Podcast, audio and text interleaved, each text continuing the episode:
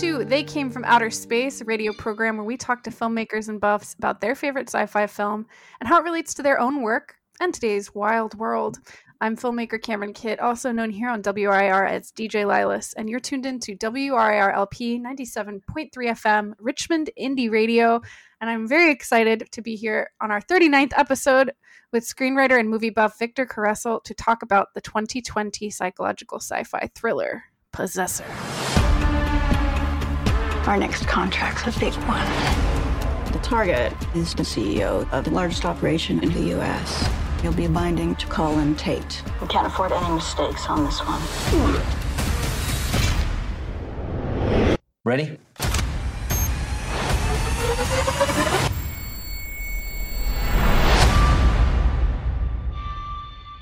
What's with you today? What do you mean?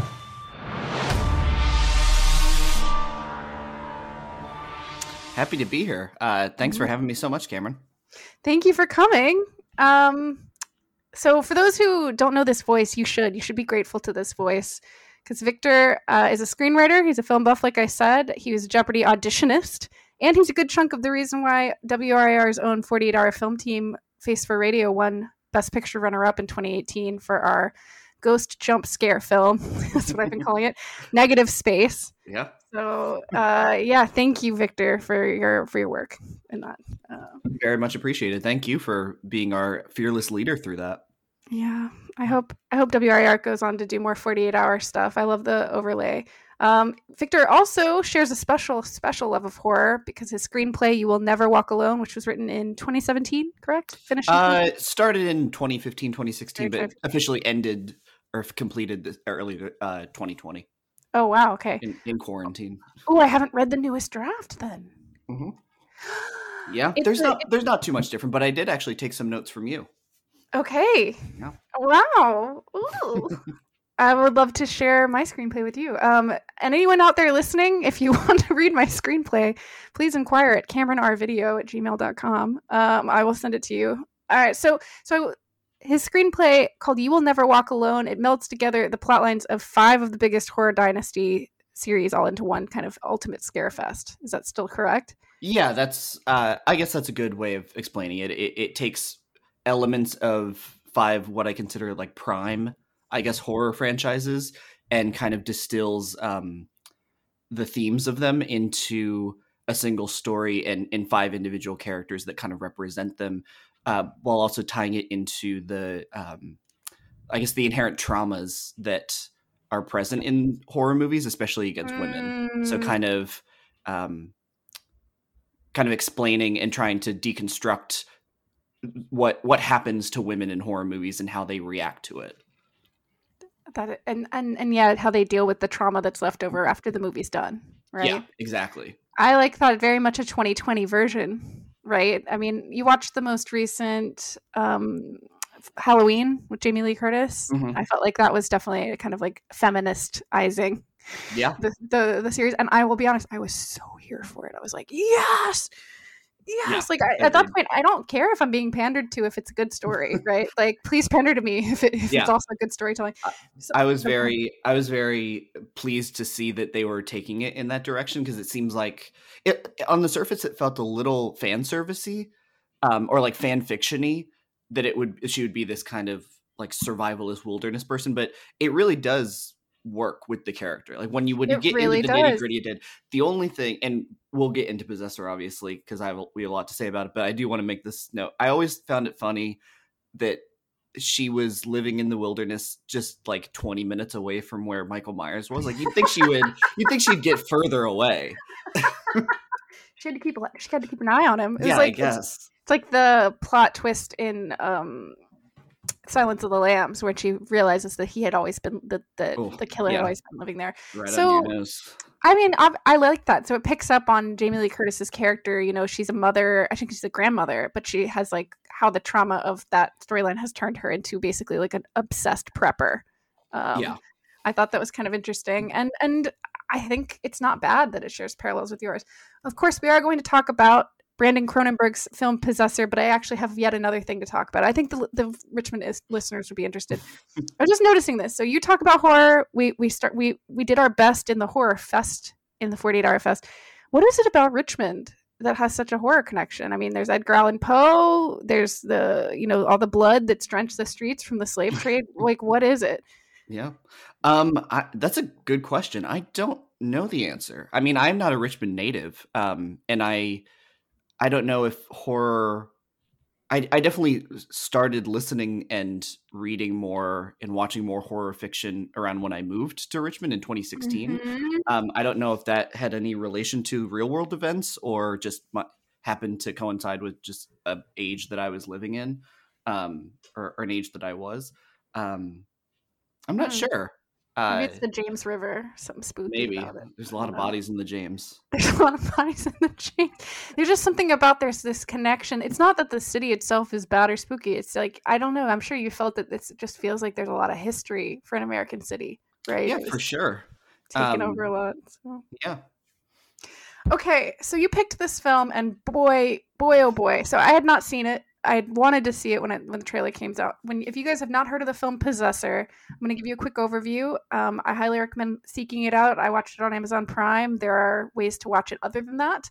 But released in 2020, Possessor was written and directed by Canadian filmmaker Brandon Cronenberg, son of horror icon David Cronenberg, who listeners you may know as the director of Scanners, The Dead Zone, and The Fly, one of my personal favorites. Possessor stars Andrea Riseborough as Vos, a woman who inhabits the minds of others through brain implant technology. As an elite assassin for a secretive evil corporation, she takes control of victims' bodies in order to force them to commit murders and suicides. But this idea, you might be surprised, is mentally taxing, and Vos is fraying at the edges. Her newest host, Colin, played by Christopher Abbott, refuses to fully submit to the physical and psychological takeover, and the disembodied assassin and her victim enter into a dangerous tug of war that threatens to obliterate them both.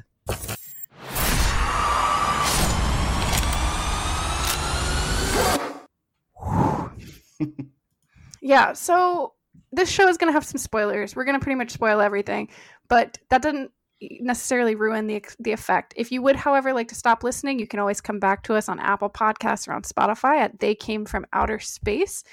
Um, but there are studies that show that some light spoilage actually increases your enjoyment. And I, I would say this would go extremely well for this film because there's so much that we cannot explain. There's so much visually that is, is brought across by this film that is you just have to experience. So even if you listen all the way through, that shouldn't stop you from listening before you watch. So um, let's get into it. Victor, what's the biggest thing that really stood out to you when you were watching this? So this movie kind of came on me as a surprise. I had heard about it and I was aware of Brandon Cronenberg as an entity and that he was related to um, his father David. Um, I had not seen to that uh, to that point um, his first movie Antiviral, which I have since watched this weekend. Um, and we can talk about uh, the relation between Antiviral and Possessor a little later. Um, but it, I, I kind of went into this movie blind. Um, I had seen the poster and I knew the basic. Uh, synopsis basically the the log line that you just um you just read was all i knew about it. I didn't watch the trailer. I kind of just went in knowing i wanted some ultra violent sci-fi like cronenbergy goodness and um, this movie just totally took me by surprise. Um, i unfortunately did not have the chance to see it in the theater. I this is the movie from 2020 that i so wish i could have seen in the theater most. Um, and there are there are a bunch that came out last year that i would have loved to see in theaters. Um, Mm-hmm. And it, it's one of those like every couple years there's just a small kind of overlooked sci-fi movie that has such amazing concepts that are explored in such a precise minimalist way that it, that's so subtle but the the way that the world is built and the way that it explores the world through the character is it just like captivates me and previous ones were like under the skin um her primer um like all these tiny little just specks of ideas of sci- fi movies that seem so small on the surface but are go towards these just like giant awesome ideas that i'm so glad that somebody of this caliber kind of filmmaker like with those other movies got to that idea first because there are so many ways that this idea and the this world and these characters could have been ruined that mm-hmm. I'm so so happy that this movie was made the way that it was and by the people that it was. Yeah, it really does. It, it, you know, when you said you wanted some ultraviolet sci-fi Cronenberg goodness, like that is exactly what this film is. And in interviews, I feel it. like Brandon, you know, Brandon struggles being his dad's son, and he says he's said in multiple interviews, like, "I'm not all about legacy." But like he is, you know, like he's a chip off the old block. That's for that's, sure. and everyone's fine with that, right? Like I found myself thinking, would he have gotten into Sundance if it, if his name wasn't Cronenberg? Probably because the film is really good. But like you know, it's like there's it's it's not a bad thing to be his son and build a legacy. It's weird because sometimes I feel like I would criticize filmmakers for copying their their parents if they did. But in this case, I was like, thank you for filling a need that I didn't know I had, right? Like, thank you for serving this film yeah. to me. I'm, I'm just so grateful for it. Yeah. And, and, to that point, I, I think there's a couple. I, I, do overall agree with you in in terms of I think there is a lot of nepotism in Hollywood. Um, this not being technically speaking a Hollywood movie, I guess helps a little bit. Um, mm-hmm. Yeah, I, I, I, could not find the budget. This is the only. I went on IMDb Pro. They did. It's like not released. I did not. Yeah, oh, I didn't look that one up either. I saw the antiviral. His movie. His first movie was about three million dollars Canadian, um, mm-hmm.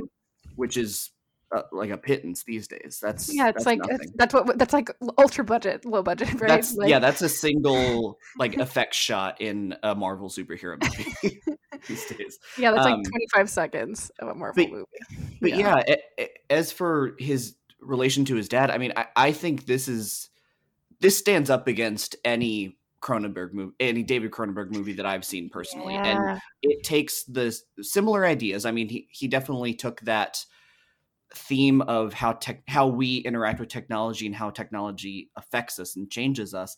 He definitely took that from his father, but the way that he used it both in antiviral and um, possessor, and how he just how he shoots them and how he frames them and how he uses the characters with them, it feels so.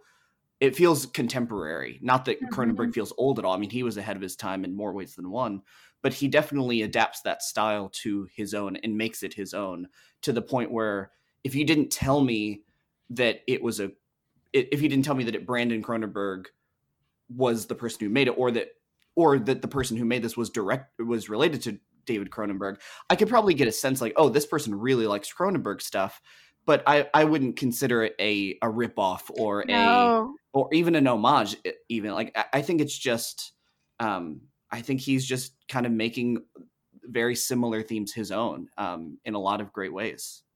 Yeah, I think you're absolutely right. I, I this is the first time I've taken a moment to really assess like in terms of quality, do I think that this is as good as his father's films? And I have to realize I think they're actually better. I've only seen The Fly, so I can't speak to it, but I was like, wow, it's I know that Cronenberg is like he's he's a master, right?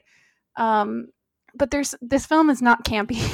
this film is like the opposite, and it's like it, it definitely is not a feel good film. Um, which I mean, I, feel like for some reason I don't know what happened. I had a very nice childhood.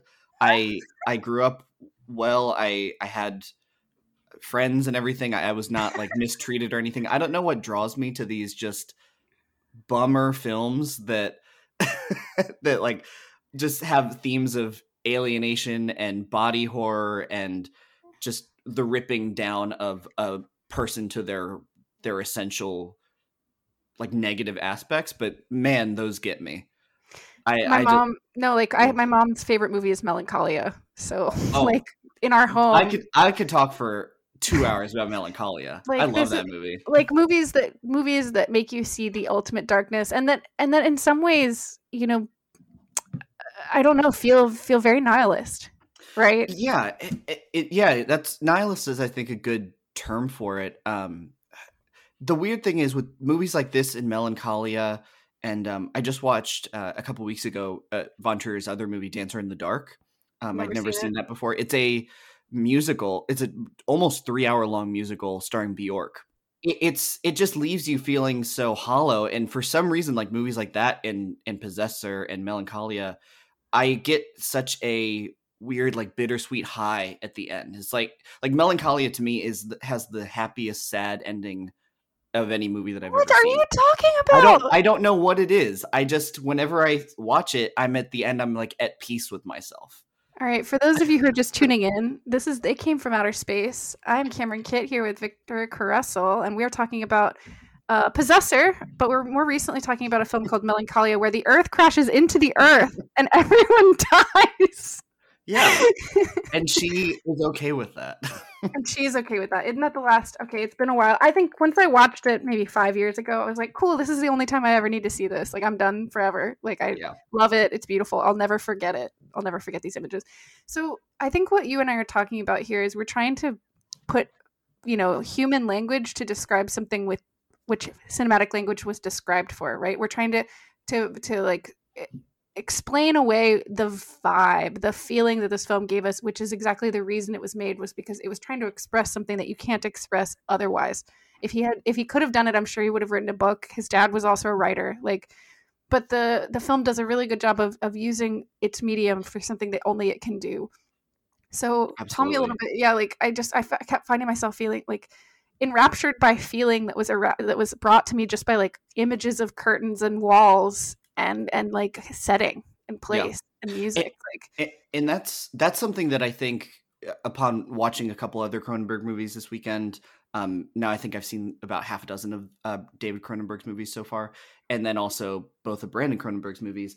The the thing that I'm struck with is how how beautiful they are. Like they they look they Mhm. see you see such ugly horrific imagery on the screen and it's shot so beautifully and it it, it gives this kind of grotesque appreciation to horror and gore in addition to just things in the world. Like um the beginning of this movie is um set in a uh, i think it's a hotel lounge or a, a restaurant. I, I wasn't exactly clear on it. Mhm. um when uh tasya vos is possessing um holly gardner i think her name is the Mhm. the black woman at the beginning of the movie. And she we kind of just get just establishing shots of uh, a golden hallway and a water fountain that's shot at 24 hertz which t- makes the water kind of jump around and, and go back up and Mhm. just like shots like that are just so well done and they they actually make sense narratively in the movie there there are reasons for them um but just the way that Brandon Cronenberg uses macro photography and extreme close-ups of people's eyes and people's just skin and all these things that look so strange when they're up close um, that we never really take into account. Like it it, it kind of he kind of brings the physical aspect of our humanity to the forefront and just kind of makes us confront like our own bodies. And then also on the flip side of that when he tears them apart or like Mhm. destroys them with bullets or knives or whatever you you just see that beauty kind of just fade away into this weird pulpy mishmash of guts and teeth and bone and everything. And it, it's just such an interesting visual style that uh, i mean david cronenberg absolutely did that too back in the 80s and he they're not the only people to do it but that something about that is just so it, it almost makes it not horror in a way in yeah. like it, it's science fiction to me. Like that was Yeah. more i was intrigued i was intrigued to the film by the images of the machinery which toss or Tasya or Vos is put under, right? Yeah. The, the trunks and like all those things that are very in, in line with the like kind of unwelcome Black Mirror future yeah that I I- imagine, right? Did you get like an HR Giger vibe off the hood? Like Oh, that, that's what that whole that's what that whole room kind of It felt to me. Oh, the Giger room, and it, the thing. It kind of looked like an elephant trunk in a way, right? Yeah. Like there's so much. I just so so. The thing that uh, it made so much sense to me, and I texted you about this was, oh my gosh, they spent seven years in pre-production, yeah. so it feels it feels tight, it feels sharp, it doesn't feel, you know. And so I think we also have to pay homage to Karim Hussain, who is the DP, Absolutely. a longtime friend of David Cronenberg or uh, Brandon, and Brandon and he grew up together on the same street. And I think he's a little bit older than Brandon, but that they they worked together over the course of seven years. After I think he also did antiviral as his DP, He right? did, yeah. like longtime collaborators. So they worked on building the visual style of language that they would use together, and I think that comes through so that. It's almost like you're getting the effect of the Coen brothers, where it's like the two minds are more powerful than one, right? That he had so much when when the cinematography comes through that strongly it's clear that that person has a voice in the storytelling and like even before i saw the the sound wave water which we'll get into in a second because like, gosh that's so cool just the shot of the hotel like i was like goodness whoever did the scouting just Yeah. the scouting alone of like choices of where to shoot makes such a big difference in like angle of the camera. There's so many things about this that could have been done conventionally, but I felt like awe and unease at the same time, which is really impressive.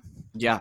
Um, yeah. So going back to the seven years in pre-production, um, so Brandon Cronenberg had talked about what he wanted the visual style of this movie to look like and and how he wanted the world to be presented. And um, he mentioned in some of the behind the scenes stuff that it so it, it's kind of hard to to catch, I guess, in the movie upon first watch. I only really started noticing it on the second time I watched it. Um, that this movie does not te- take place in the future, technically. Um, it takes hmm. place, according to Brandon Cronenberg, in an alternate 2008, which you can only in world notice from a, a date uh, a date stamp on one of the news reports. Um, hmm. Otherwise, it's kind of just ambiguous. But the the tech that's used, like the the flip phones and some of the more articulated, oh. like ah. uh, wire not like wired in tech and circuitry and stuff like that that that all kind of indicates that instead of he felt in the way to get to the point that they are in that world now he felt the best way to do that would be to instead of and also kind of thematically making it instead of a cautionary tale from the future more of a like here's where we went right instead of the world actually going left back in 2000 or whatever and 10 20 years down the road like that's this is where they are now from that so hmm. he didn't he hmm. didn't specify what what happened in the world that changed to get this kind of tech but um that that kind of feeds into the whole this isn't our world and he just wanted locations and tech that kind of just skewed it a little bit and framing of certain um, rooms and angles and everything he wanted to just make it feel a little a little off so like in when you would look for an alleyway. He didn't want just a normal alleyway. He wanted one that was a little askew or one that they could shoot in kind of a mm. more like German expressionist, like weird oh, angle and stuff. So much sense. And uh, yeah. yeah, so just to even if it wasn't conscious, even if you didn't really actively notice mm-hmm. that that room doesn't look normal. Like I, uh, the goal was to to kind of throw you off and just make you feel like you are not of this world. Yeah I, I mean i felt that right? Yeah. i mean all of the, all of the choices like for some reason i keep thinking out of the um zoo trope what is the name of the office? Zoo through. uh, zoo through yeah. zoo through offices i just remember being like there aren't there aren't offices like that. Like you know like there's a choice that is a little bit otherworldly. So here's a question for you. In the possessor universe do you think that the possessing technology is known or a complete classified secret by the so, corporate so that is a amazing topic that I am so glad that Brandon Cronenberg never brought up in the movie. Um, I think he definitely has an answer for that, which I don't know if he would ever want to divulge. In the interviews that I listened to with him, he didn't really uh, expand on the lore of the world anymore, and and I don't think he would ever plan to. But what I think the, what in my opinion, what any aspiring filmmaker that wants to make a movie like this should do is before you even put pen to paper, I think you need to have you need to know all those answers and be willing to not give them within the medium that you're describing mm-hmm. them. Like mm-hmm. I, I, I guarantee somewhere on a computer or a notebook or something that Brandon Cronenberg has a like 50 page Bible of here's how the tech works. Here is when it was invented. Here's other applications that it's been used for. Here's the history mm-hmm. and backstories of these characters. And then just don't show it to anybody because you don't need to you the only thing that we need to know is within the the time frame of this movie or within the, the, the timeline of the film itself and i'm so glad that they didn't expand on that um, that being said I, I think this is probably a very covert um, maybe military based technology uh, but I, I, think in order for it to to work it has to be a little unknown because it, it really is like the perfect crime if nobody has any pre-existing knowledge of it because you you kidnap the per you kidnap the the target i guess or the the host you implant this device in their head and it's pretty minimally invasive. That person just i guess that that's the only thing is i wonder if they do some sort of memory erasing for the the moments leading up to the kidnapping because otherwise it's kind of can be kind of startling. Yeah, but once the host takes over, it doesn't matter. Yeah, it, I guess. But then, oh, that's a good point because they kill them afterwards. I didn't. Yeah, and then it's... then the loose then the loose end is the device, the wireless transmission device, dissolves in their brain after a couple days, so it's untraceable. It's brilliant. very scary. It's very scary, but I think the thing that sells it is the level of like absolute complicity of everyone at the company and the undertones of discussion around capitalism, right? Yeah, that are absolutely. inherently coming through.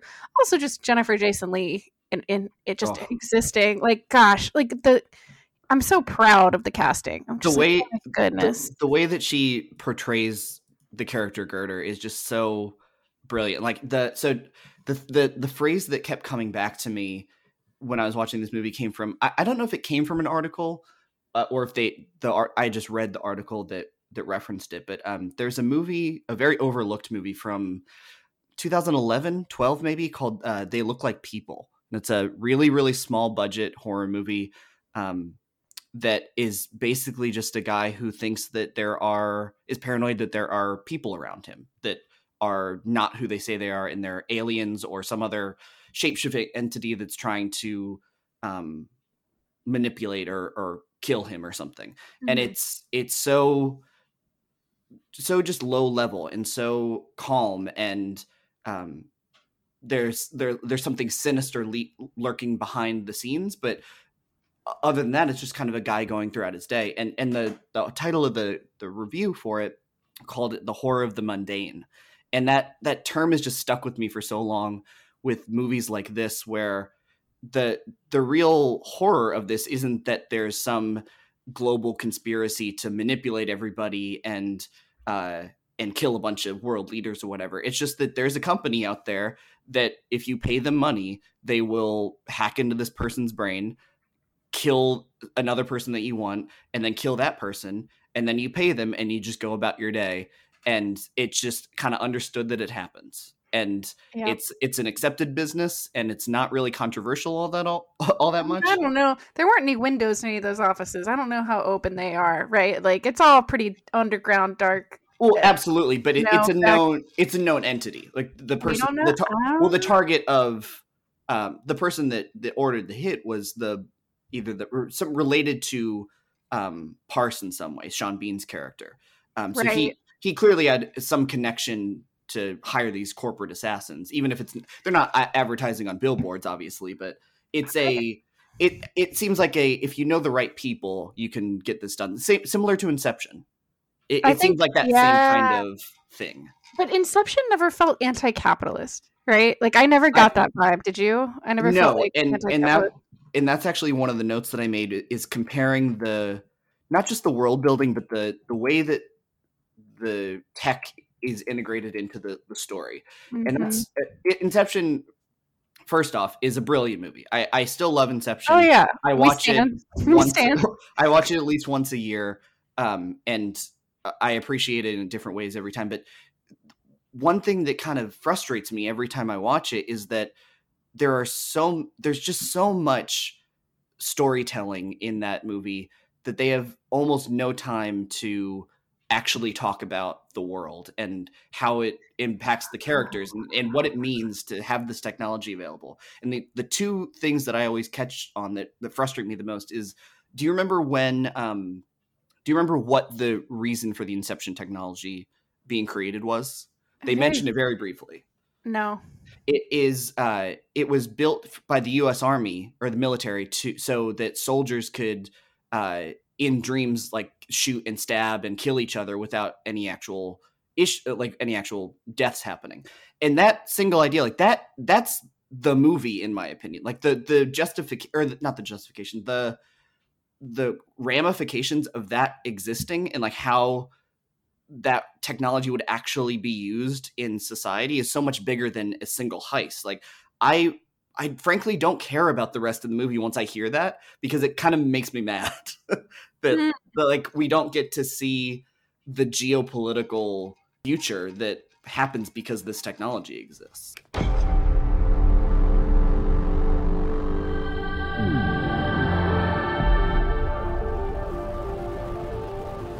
Uh, So there are a lot of things to unpack there. But for those of you who are just tuning in, my name is Cameron Kitt, also known here on WRIR as DJ Lilas, and you're tuned in to They Came from Outer Space, which is a show where we talk to filmmakers and buffs about sci-fi movies that they love and how they affect their work. We're talking about the film Possessor, which came out last year by Brandon Cronenberg. And one of the things that I think is important to, to break down between that is, yeah, the the horror of the mundane, but the fact that this movie has no exposition and it works so perfectly well, right? Yeah. Like how it to me is a paragon. I'm writing my own screenplay now, just like most filmmakers who are in quarantine, and I struggle with the the level of exposition that to me feels absolutely necessary, right? And this film, yeah, for sure. the mundanity of it is that everyone is completely bought in. Nobody needs to explain to each other why or what's happening, right? Except for maybe the fact that Toss, Tasya, or I guess we should just call her Vos, has to like, kind of reassert, no, I'm fine, I'm fine, I'm going to keep pressing ahead. Eh, the thing that got me was how involved everyone is, and there's no motive explained for why they all care so much about completing the corporate mission. And the fact that the choice to do corporate espionage was such was a was a conscious one because Brandon Cronenberg came up with the idea of people possessing possessing each other's bodies, and the way he wanted to tell that story and the way he brought it together was you know, the first person who's killed was a lawyer, and then the second person who's targeted is the CEO of a large data mining business. So they're Yeah. they're doing it as a corporate takeover. Hey, we can come in and take over this business once these people are killed. So it just felt like advanced corporate hostile takeovers, right? Yeah. Like that was just the that was the it wasn't going to be done for corporate for for um political assassinations or I guess killing serial killers. No, we're just going to kill people who stand in the way of our corporate entity growing. Yeah. You know, and that everyone is like completely bought in on that, and that there's these women who are. The thing that got me is like the women in the truck when they pick up, um, Colin, right? Like what do these these women know what they're doing, right? Like the the business is so large, and the, to me, like inherently, that's saying the capitalist machine makes us all implicit killers.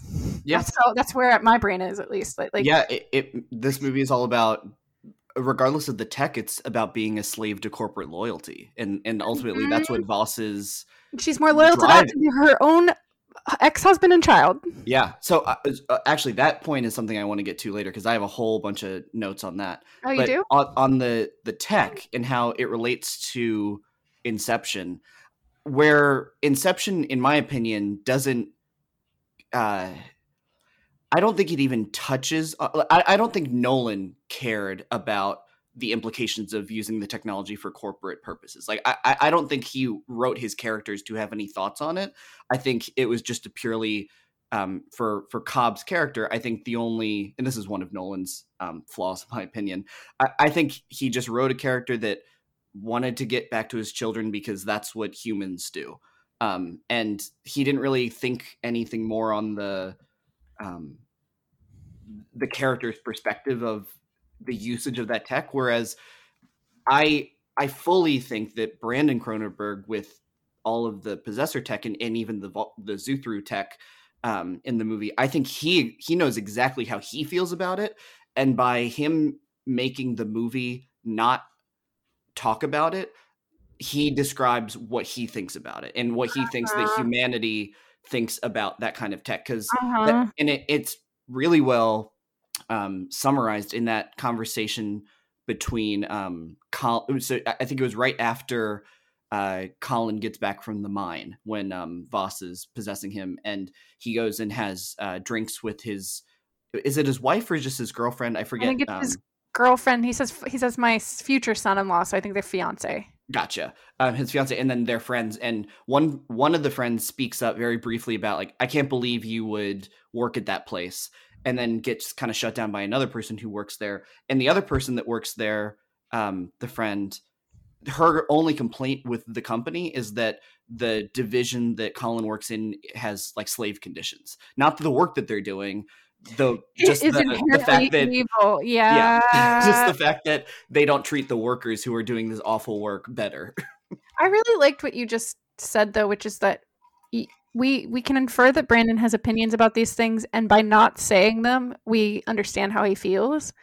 Like, can you explain what you mean by that a little more? Yeah. So i in I, I'm kind of relating it more to Inception. So Possessor definitely has a statement to make about the our obsession with technology and our our the normalization of this kind of corporate surveillance that is happening and um and the horror that like the realization that the real horror isn't really that they're looking at us so much and that they're invading our privacy so much as we're no longer people we're just data points or targets or products or something mm-hmm. else like we're, we're that i think the the real horror is the loss of humanity with tech technology uh-huh. um, whereas inception doesn't say anything about that it's more i i had this cool idea and i want to spend two and a half hours telling you about my cool idea making a leonardo and, think piece yeah yeah and i don't really I don't really have anything to say about it. It's just I thought this idea was cool, but it's really complicated, so I have to tell you all about it. But here's a here's the real kicker: which film was more effective? Because if one of them's goal was to, it, I guess it depends on your goals, right? We know I mean, that we know that Inception has reached many more people. So does that make it more successful, more effective? I mean, def, def, define successful, right? You know? Yeah. Okay. Because so I mean, I need I had to watch. I had to watch Inception four times in theaters before I got it. Really, I, I, I had notes. I really considered myself only understanding it until so I watched it in college. It came out when I was in my sophomore yeah, junior I had the same maybe. experience. I remember and, leaving and being like, "Wait, so wait, so yeah, yeah. good point, good and point." And then, um, and that was when like message boards and IMDb and stuff were were probably at their peak in terms of this kind of movie discussion.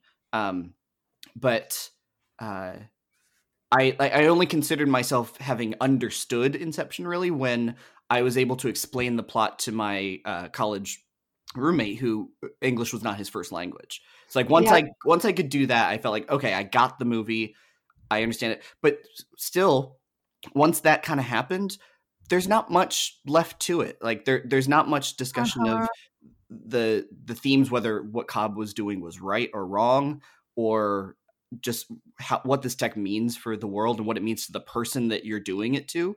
Um, it's just a thing. It's just a tool that is used to make a story. And yeah. the, the other thing that I think is so interesting about, um, and to Inception's credit, Possessor owes a lot to Inception in in terms of idea. Also to movies like eXistenZ, um, which was a oh, I love eXistenZ. Um, oh, I love that movie. Yeah, yeah it does. eXistenZ, and I guess um, there are others that I can't think of, but I, I just think that Possessor does such a good job of getting all the the necessary mechanics and processes down that you need to understand on how this world works and how the characters interact with each other and stuff without actually giving you these big monologues of here's mm-hmm. what's happening here's why it's a problem so i will say that um i i, I own the the blu-ray for this movie uh, i watched both. So did you watch uh, the theatrical cut or the uncut version? I chose to not. I had the option to watch the uncut, and I was like, "Yeah, no, pass."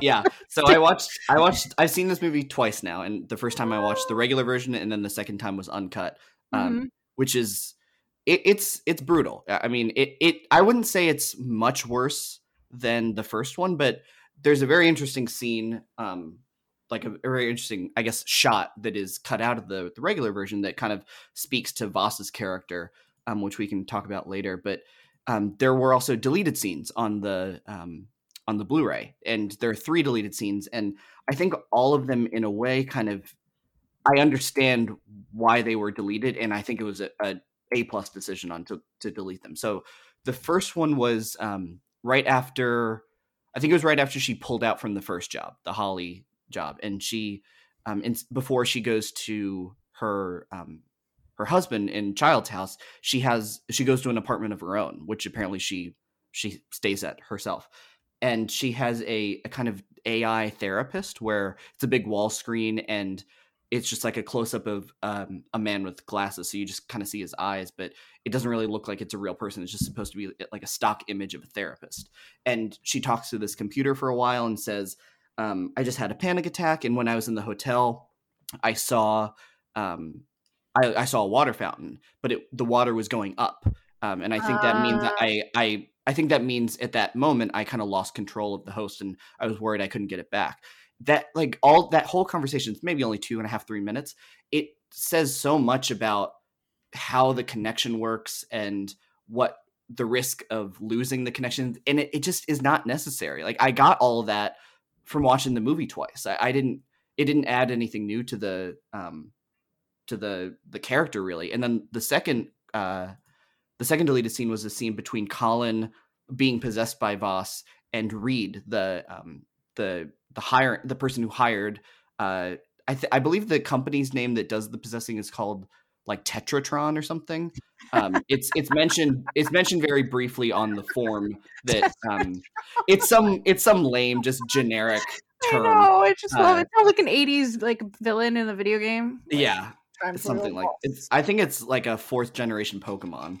Um, yeah, but uh, he confronts Colin during the party that Parse is having and says, um, like what, like, basically just saying like what happened. It was right after he confronted. Um, I forget. Actually, I forget exactly when it happens. I think it's when he is starting to kind of lose it, or Vos is losing connection a little bit, and she goes into that pool room. Um, Reed comes in and they talk for a little bit, and he mentions, uh, like Colin mentioned, or Vos through Colin mentions, um, like you can't be here that long; it can create bad memories or conflicting memories or whatever. Um, and then Reed says, uh, just they kind of talk about the contract and and what happens afterwards and stuff like. And it just didn't add anything. Like I I, love the idea that um, similar to Inception, we never we never meet really, or we don't really talk about the the contract itself. Like the idea the idea that they're incepting doesn't really matter ultimately. And also the person that they're doing this job for in Possessor doesn't really matter. I don't need to know his motivations or anything. What the movie is about is how Vos feels about the work as a whole and and what this is doing to her her soul and her her humanity. So introducing those kind of external elements, it, it doesn't really add anything. So I'm I'm glad that he he cut that stuff out. and it's cool that he still gets to show you, but that the like the film is an hour and forty minutes, which I was grateful for. Right, it's hundred minutes. It's it, that was nice. Yeah. Right, like that's And nice. it's tight. that feels Every- tight. It yeah every scene tight. goes and it's got it keeps its tension the whole way um like it- feels like at any moment there could just be a burst of violence or that colin could lose or vos could lose control of colin and um so Mhm. yeah he, he does a great job of of walking that that wire Yeah, we see there's only one scene between her accepting the job. She just had a taxing job. She's barely able to hold like her her grasp on reality. And then she's like, I got to go back to work and kill more people because Yeah. I can't handle this. Um, I love that, like, they, yeah, just like so much is never explained, but like, there's, she's given the job. You only see her in the apartment across the street watching him and imitating his speech before Oh, she that's such a good shot and I keep thinking about that. Like that is all we needed.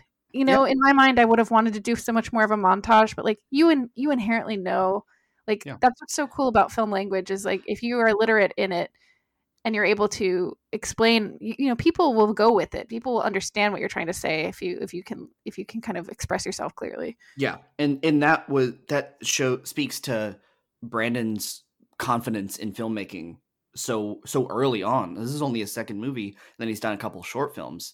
Like to to hold Yeah. back from doing all of that exposition and getting into the nitty gritty of like the prep phase for doing a job like this. There could have been a whole montage of like her learning about how he walks and how Yeah, following stuff, like, him, all the typical seasoned- Hollywood stuff. yeah, she's a seasoned veteran. She knows how this job is done. She's probably played a man before.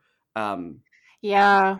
like I, I Mhm. love that they just spent like they just gave us a little taste of this is what the kind of work that goes into it, but we don't need to waste time doing all Yeah. the details. We assume we assume from that single moment from that scene that much more prep went in and that's what's so interesting about like the kind of uh, i don't know what the word is there's a phrase for it where we where we make inherent assumptions right between one cut and the next if you show if you show a woman pregnant and then you show an empty baby carriage rocking back and forth right we, we make an assumption that she lost the baby Yeah, right like you, that's what film language does it's not quite. There's something called the Kuleshov effect, which that's is. More. what we do.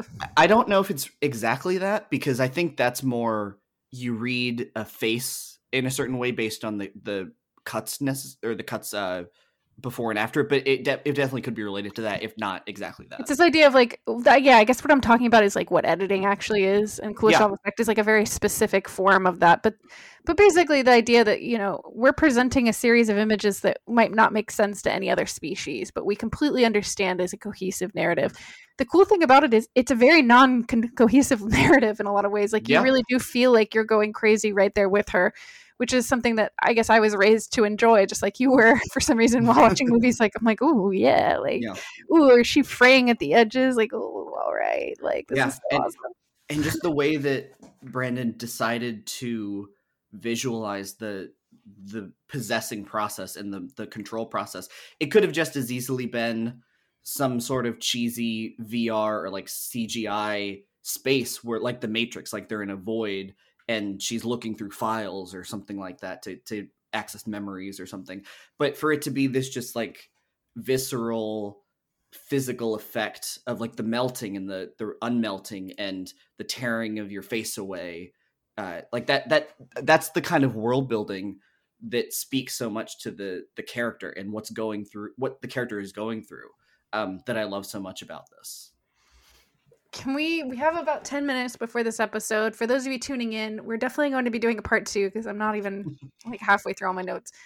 Because i have so many themes i want to talk about. So two i have two things i want to touch on before this episode ends. One is just andrea riseborough oh, right? Like give her an oscar this is honestly. from oblivion who Yeah. i loved. She was like the administrator. No no Yeah. no she was the wifey.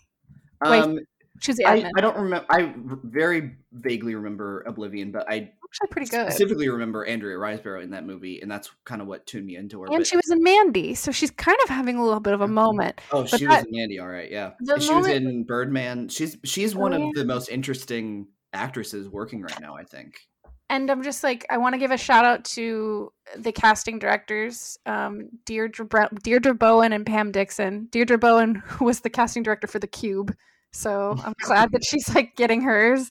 This is a very Canadian film, so like pretty Yeah. much everybody who worked on it was Canadian, and had a surprisingly to me, I don't know, uh, uh, surprising level of darkness for Canadian films. Maybe I don't watch enough like Canadian horror, but like wow, it really cuts deep.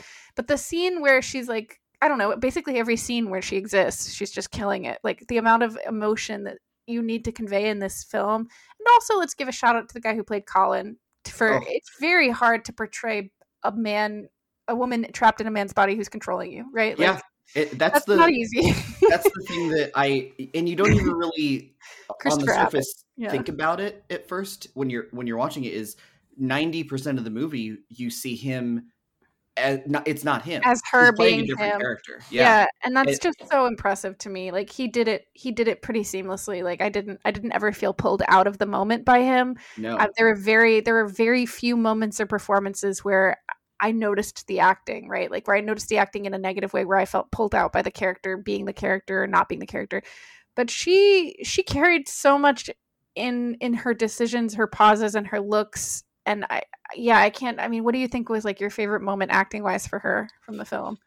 Ooh, that's tough because there there's so many. Um, what I love most about the the character and the design of the character is the just the physical look of the her the decision, and apparently it was a decision both by Brandon and Andrea to make her look almost not human, like kind of like a shell of a person. So they Mhm. they had her makeup be, be very gaunt, and they made her almost albino uh, hair and skin.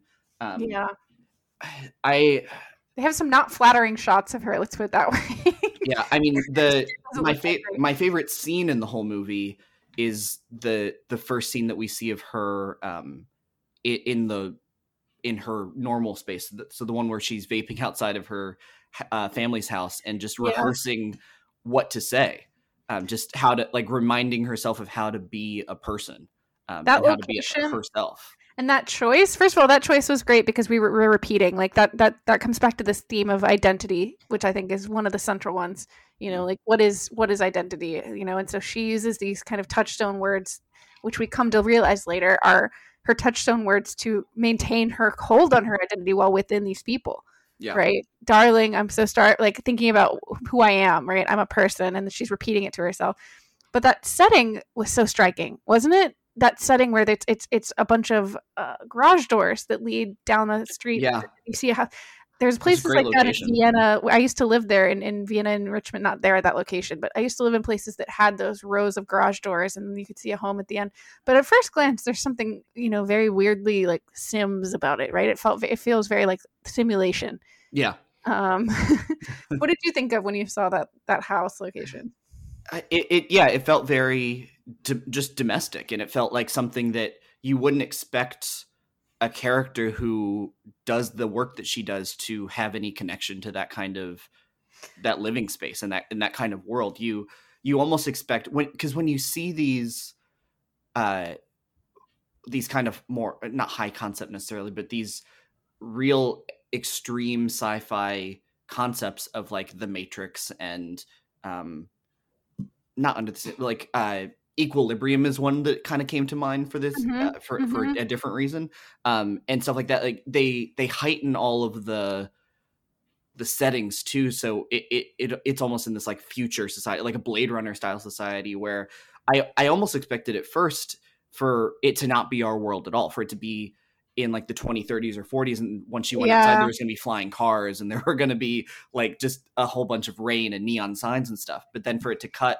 because that's really the first time outside of the the hotel scene like the first scene and then the um Yeah, like the- the corporate the bunker. hood scene yeah like we didn't know what the world was going to look like and then it just looks like a normal canadian suburb and I- it, it's so striking I didn't read it as normal though, right? Like there's some it's like it's like what you mentioned earlier. He did a great job with location scouting or whoever the location scout was, props, of choosing places that look normal but feel subconsciously off. Yeah. Right? So there's something off about it in that like maybe it's a little too uniform and to go a little meta with the uh, film analysis, the fact that she has to walk past what it must be like a dozen to maybe 20 garages to get to her house to me I think is a symbolic of the garage being like the place where you store all these goods that are kind of who you are, but it's really just like the trash, right? For most adults, is kind of like representative of her going into these hosts, right? She has to walk past all these garages before she can get to her own home. It's like there's this kind of buffer between her and her family Yeah. um, that should be there because she's not. she shouldn't. She's a villain. She's terrifying. Um, but Um, yeah, what were you gonna say? the other so the other thing about that scene is um it's kind of the first one of the first scenes where we see her just herself um in her her own life and I, I don't know if you picked up on this but the cinematography there was a conscious choice to uh film her film vos when she's herself is all handheld um every every time she's possessed she's in a possessor in somebody else's body it's steady cam so that's supposed to according to um the cinematographer it's supposed to convey that she she doesn't feel herself when she's herself. She she feels uncomfortable in that world, but she when she belongs in the body of other people. Um, Yeah, so everything's steadier and everything is is nicer and more colorful and um, cleaner when she's possessing somebody. And I I think that speaks to the other kind of hidden theme of the movie which is that this movie is also kind of about the experience of acting. It's it's about like the metaphor of acting Oh and God, how- right. and how it like possession is just the acting experience and how uh, in my opinion all actors need to be like a little bit psychotic. Like there's this weird paradox where you have to be in touch with so many different kinds of psyches and different kinds of peoples but to be able to do that and to turn yourself up and down and in and out on a whim you kind of have to not be able to have your own personality. Like you kind of have to just infuse or uh, like just get rid of everything that makes you a person for a for a limited time to fully embody a different person.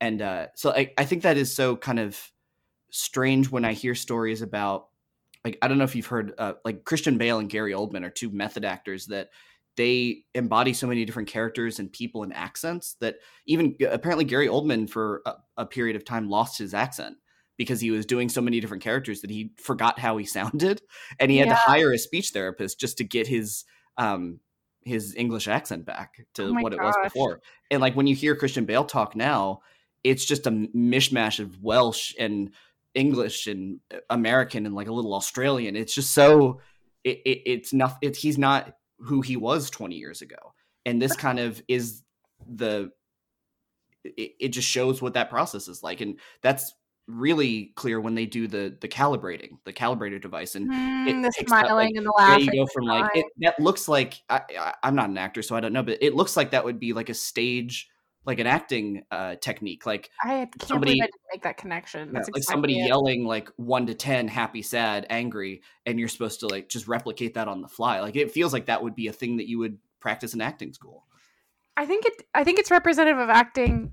uh, In that, even if method actors, like yes, you have to inhabit the character, you still have to bring yourself and your own decisions into that person, right? So that's Yeah. a really beautiful analogy or like a metaphor, right? You're you literally inserting yourself in the person's body and forcing yourself to move because it's also talking about the pain of acting, right? Like it's not working.